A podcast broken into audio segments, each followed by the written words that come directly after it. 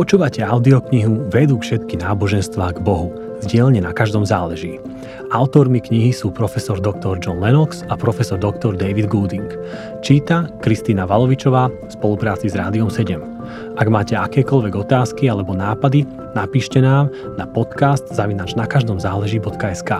Ak by ste si chceli knihu objednať za perfektnú cenu, viete tak urobiť na nakaždomzáleží.sk. Ja som Gabriel Kosmály Mačí a teraz už ku knihe.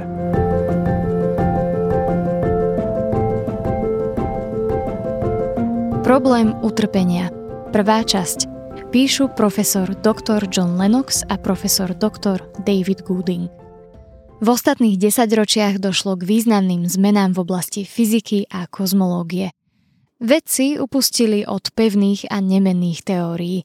Priestor a čas sú teraz považované za veličiny, ktoré majú svoj počiatok.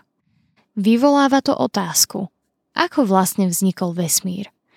Narastajúce dôkazy racionality, zrozumiteľnosti a úžasná krása vesmíru viedli čoraz viac vedcov k stotožneniu sa s názorom Alberta Einsteina, že za samotným vesmírom musí byť nejaký druh inteligencie. Napriek tomu títo vedci nie sú pripravení veriť, že touto inteligenciou by mal byť Boh stvoriteľ, zjavený nám ľuďom v Biblii. Jedným z najsilnejších dôvodov na tento ich názor je existencia utrpenia vo svete. Práve veľké množstvo utrpenia a bolesti sa im zdá nezlučiteľné s vierou vo všemohúceho, múdreho a dokonca milujúceho osobného stvoriteľa.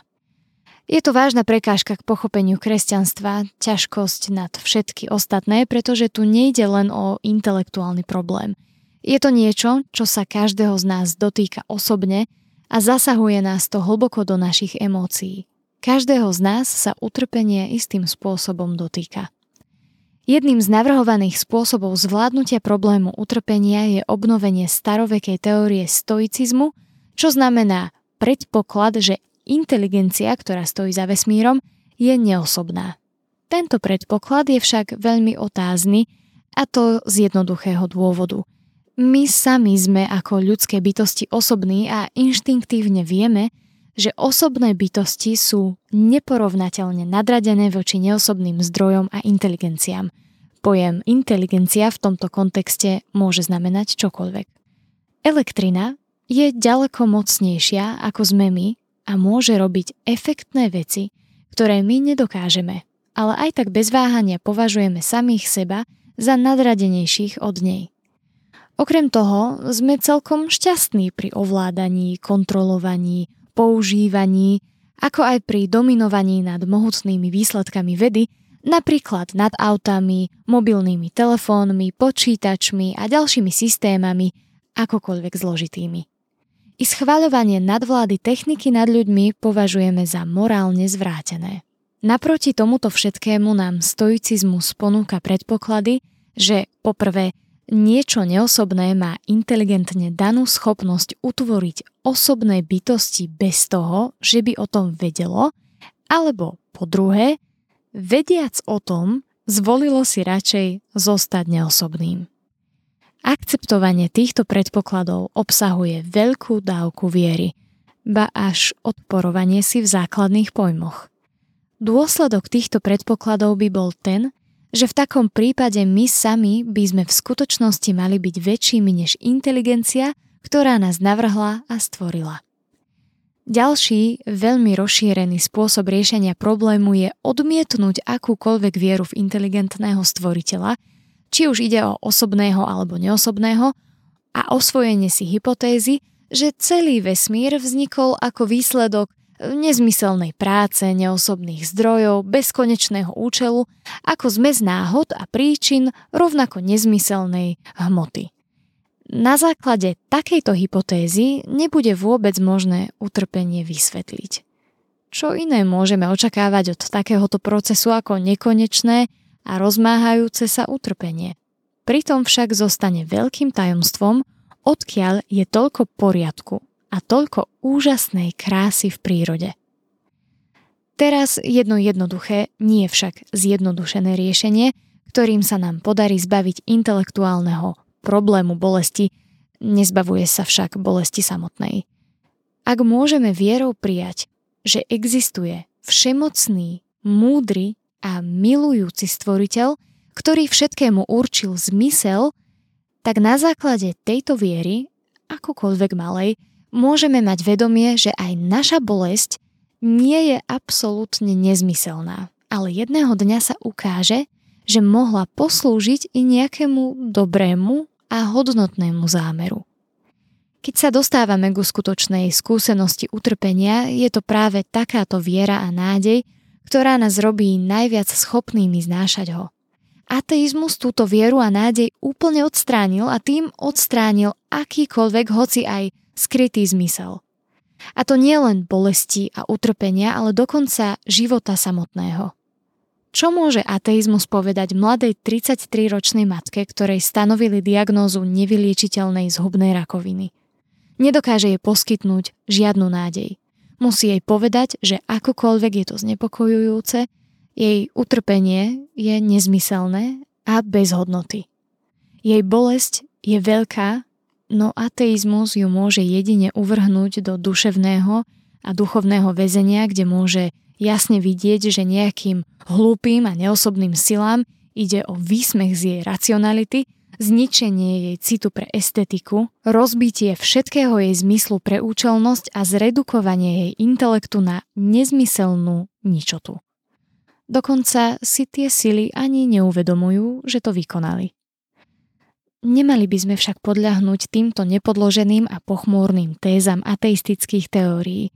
Máme solidné a presvedčivé dôkazy pre uvažovanie, že existencia utrpenia vo vesmíre i v našich osobných životoch nie je nezlučiteľná s existenciou všemohúceho, múdreho a milujúceho stvoriteľa. V skutočnosti my sami, ak nad tým premýšľame, môžeme dôjsť k záveru, že nie všetko utrpenie je absolútne zlé. Časť z neho pôsobí aj pozitívne.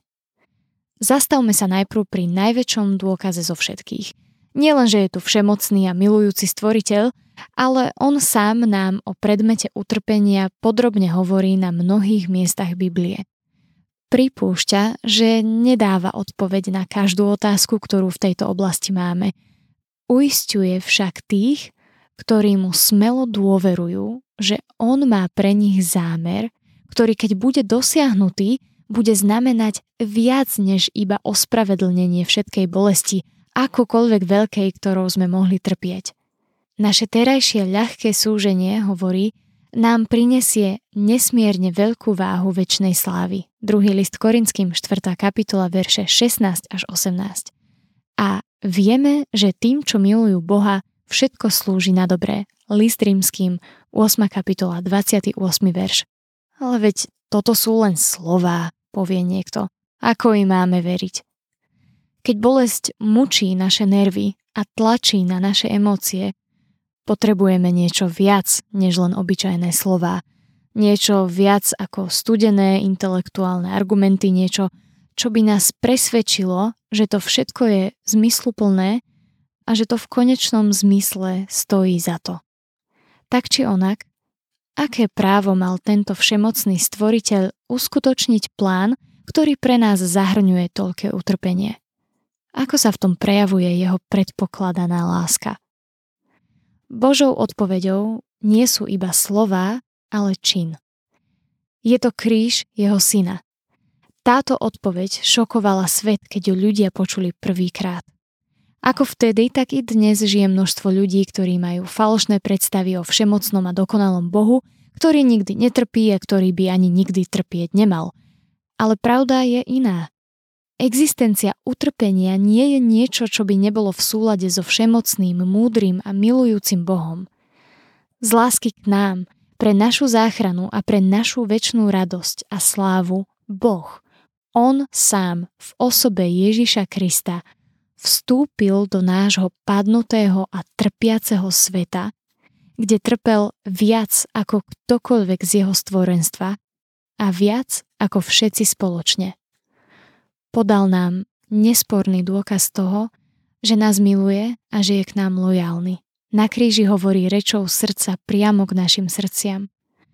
Nejde mu o to, aby nás presvedčil len rozumovo, ale čo je dôležitejšie, aby získal aj našu lásku a dôveru. Na tomto podklade nás prosí, aby sme mu dôverovali i v čase, i v nečase, v utrpení, i v radosti, až do väčšnosti. Už sme naznačili, že nie každé utrpenie je absolútne zlé, da niektoré má pozitívny účinok. Preskúmajme teraz tento bod spolu s niekoľkými príkladmi podrobnejšie. Bolesť poraneného prsta nás bude automaticky viesť k tomu, aby sme prst odtiahli z miesta nebezpečenstva a vyhli sa tak jeho úplnému zničeniu. Bolesť v hrudi nám môže signalizovať prítomnosť srdcovej choroby a tým nám poskytuje príležitosť liečiť ju skôr, ako sa stane smrteľnou. Strach z fyzickej bolesti nás vedie k tomu, aby sme boli opatrní pri manipulácii s nebezpečnými vecami, ako je oheň či radiácia. Strach z bolestných následkov môže obmedzovať nemorálnosť. Tak je to s AIDS. Je zrejme, že každá takáto bolesť je osožná. Ďalej, mnoho ľudí ochotne príjme veľkú dávku bolesti a to pre nič viac ako pre radosť z rugbyovej hry. Bolesť nôh tanečníka baletu môže byť krutá, ale zábava z hry a artistické výkony baletu sú považované za niečo, čo prevyšuje túto sprievodnú bolesť, i keď je značná. Podobne i väčšina ľudí je pripravená dobrovoľne podstúpiť ťažkú bolesť ak je to jediný spôsob obnovy zdravia, ako napríklad operácia. Dostojevsky napísal, bolesť a utrpenie sú vždy nevyhnutným predpokladom pre dôkladné poznanie a prehlbenie srdca. Zdá sa mi, že skutočne veľkí ľudia musia na Zemi zažiť veľkú bolesť. Okrem toho i ľudia s dobrým zdravím majú určité skryté pozitívne vlastnosti ich charakteru, ktoré nemajú možnosť rozvinúť sa bez istej dávky skutočného utrpenia. Napríklad odvážnymi sa nestávame uvažovaním alebo teoretizovaním o niečom, ale opakovaným zakúšaním rizika bolesti alebo skutočným prekonávaním utrpenia. Bolesť sa tu zdá byť absolútne nevyhnutná pre plné rozvinutie charakteru človeka. O akú veľkosť by bol ukrátený duch ľudstva, ak by pre objavovanie Ameriky alebo pre výskumné cesty vesmírom nebolo potrebné podstúpiť žiadne väčšie riziko utrpenia než pri prechádzke v záhrade. Právom odsudzujeme brutalitu despotických vlád, ktoré trestajú, týrajú alebo dokonca popravujú ľudí za vyslovenie pravdy. Ale ak nejaký muž alebo žena radšej zomrie, ako by mali poprieť pravdu, nemyslíme si, že svoje životy premárnili. Obdivujeme takýchto hrdinov, ktorí nám pripomínajú, že existujú veci, ktoré sú cennejšie ako fyzický život. Týmto ľuďom z vďačnosti staviame pomníky na pamiatku. Nepostavíme však pamätník tým, ktorí sa vyhýbajú utrpeniu i za cenu kompromisu v morálnych princípoch. Rovnako aj utrpenie, doliehajúce na ľudí proti ich vôli, môže byť niekedy užitočné. Často je to zjavné pri vyučovaní detí. Mnohé deti prežívajú nútenie k učeniu sa hrať na klavíri ako trápenie, ale mnohí dospelí ľutujú nie to, že boli ako deti nútení vlastnými rodičmi vydržať takéto utrpenie pre nadobudnutie vzdelania, ale práve naopak. Ľutujú, ak im to nebolo dopriate. Samozrejme, prichádza narad i bod, keď sa nám môže zdať, že množstvo utrpenia vo svojich rozmeroch prevyšuje akékoľvek dobro, ktoré ním bolo dosiahnuté.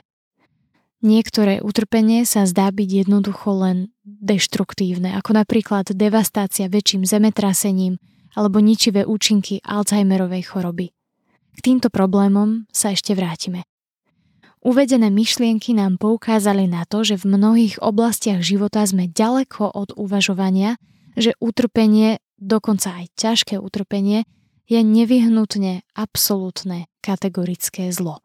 Na základe toho, teda pri rozumovom uvažovaní, nemôžeme kategoricky zamietnúť vieru v Božiu existenciu z dôvodu veľkého množstva utrpenia na svete, ale je vhodné položiť si nasledovné otázky. Prvá, aký bol Boží cieľ zamýšľaný stvorením sveta a nás v ňom? Druhá otázka, mohol byť tento cieľ dosiahnutý bez rizika utrpenia a ak nie, bol tento cieľ dosť veľký na to, aby po jeho dosiahnutí tí, čo trpeli, uznávali, že to stálo za to? Tretia otázka. Ak cieľ nemohol byť dosiahnutý bez rizika úplného zlyhania v prípade, že sa veci zvrátia, bolo urobené primerané zaistenie pre záchranu aspoň tých, ktorí o ňu stáli? Štvrtá otázka. Aká bude povaha a rozsah tohto utrpenia? Bude zahrňať aj tých, ktorí spolupracovali s Božími zámermi, rovnako ako aj tých, ktorí nespolupracovali? Alebo budú aj tí prví týraní neistotou, či dosiahnu cieľ stvorenia, alebo skončia v zlyhaní? Začneme s prvou otázkou. Keď Biblia hovorí, že po ukončení stvorenia sveta Boh videl, že to bolo dobré, potrebujeme sa pýtať, dobre, prečo? Odpoveď je zrejmá. Dobre pre účel, pre ktorý ho utvoril. Biblia nám jasne hovorí, že za stvorením sveta je konkrétny účel.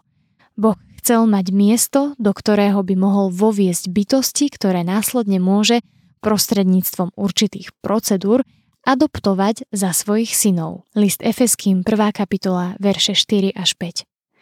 Pre tento účel nie je potrebné, aby bol svet sám o sebe väčší. Bolo len nevyhnutné, aby bol dočasnou fázou v pláne. Biblia poukazuje na to, že svet od svojho počiatku obsahoval v sebe samom mechanizmy vlastnej deštrukcie a stále je tomu tak. Druhý list Petra, 3. kapitola, verše 5 až 7. V tomto bode si potrebujeme byť istí, že rozumieme biblickej terminológii. Keď nová zmluva hovorí o synoch Božích alebo o deťoch Božích, používa tieto termíny vo vlastnom a veľmi úzkom zmysle slova. Všeobecné náboženstvo, ako vieme, má tendenciu používať ich veľmi voľne. Všetkých ľudí, alebo pri najmenšom všetkých nábožných ľudí chápe ako deti Božie alebo synov Božích. Ale podľa biblického významu tohto termínu to nie je pravda. Všetci ľudia sú stvorením Boha a Boh sa stará o všetkých otcovským spôsobom. Avšak nie všetci ľudia sú deťmi Božími. Aký je potom rozdiel medzi stvorením Božím a dieťaťom Božím? Profesor C.S. Lewis to vysvetľuje analógiou. Predstavme si dve veci. Stoličku, stolárom navrhnutú a vyrobenú a dieťa, chlapca, stolárom počatého. Medzi stoličkou a chlapcom je úplný rozdiel v kategóriách. Stolička nevlastní stolárov život, dieťa áno. Procesy, ktorých výsledkom sú deti, sú úplne odlišné od procesov, ktoré produkujú stoličky. Tak je to aj s nami, ľudskými bytostiami. Vstupujeme do tohto sveta ako bytosti učinené Bohom, aby sme potom mohli mať príležitosť stať sa deťmi Božími – zrodením sa z Boha a prijatím života samotného Boha. Niekto sa môže opýtať, prečo musíme prejsť cez tento proces, prečo nevstupujeme do tohto sveta hneď od začiatku ako deti Božie. Odpoveď znie, že to zapričinujú odlišné procesy. Boh môže, a takto aj robí, že prináša ľudské bytosti do tohto sveta bez toho, aby sa s nimi o tom radil či si pýtal ich súhlas – ale Boh neurobí z ľudí Božie deti bez ich súhlasu. Aby sa stali deťmi Božími, musia dobrovoľne prijať Boží návrh a vstúpiť do osobného vzťahu s Božím synom. Biblia hovorí, že tým, ktorí ho prijali, dal moc stať sa Božími deťmi, tým, čo uverili v jeho meno. Evangelium podľa Jána, 1. kapitola, verše 11 až 13. Toto bol plán, ktorý sa skrýva za stvorením sveta. Toto je pravdivý druh evolúcie ľudskej rasy. Prečo to zahrňovalo riziku a realitu utrpenia, možnosť zlyhania a čo Boh vykonal pre toto možné zlyhanie, o tom budeme uvažovať v druhej časti článku.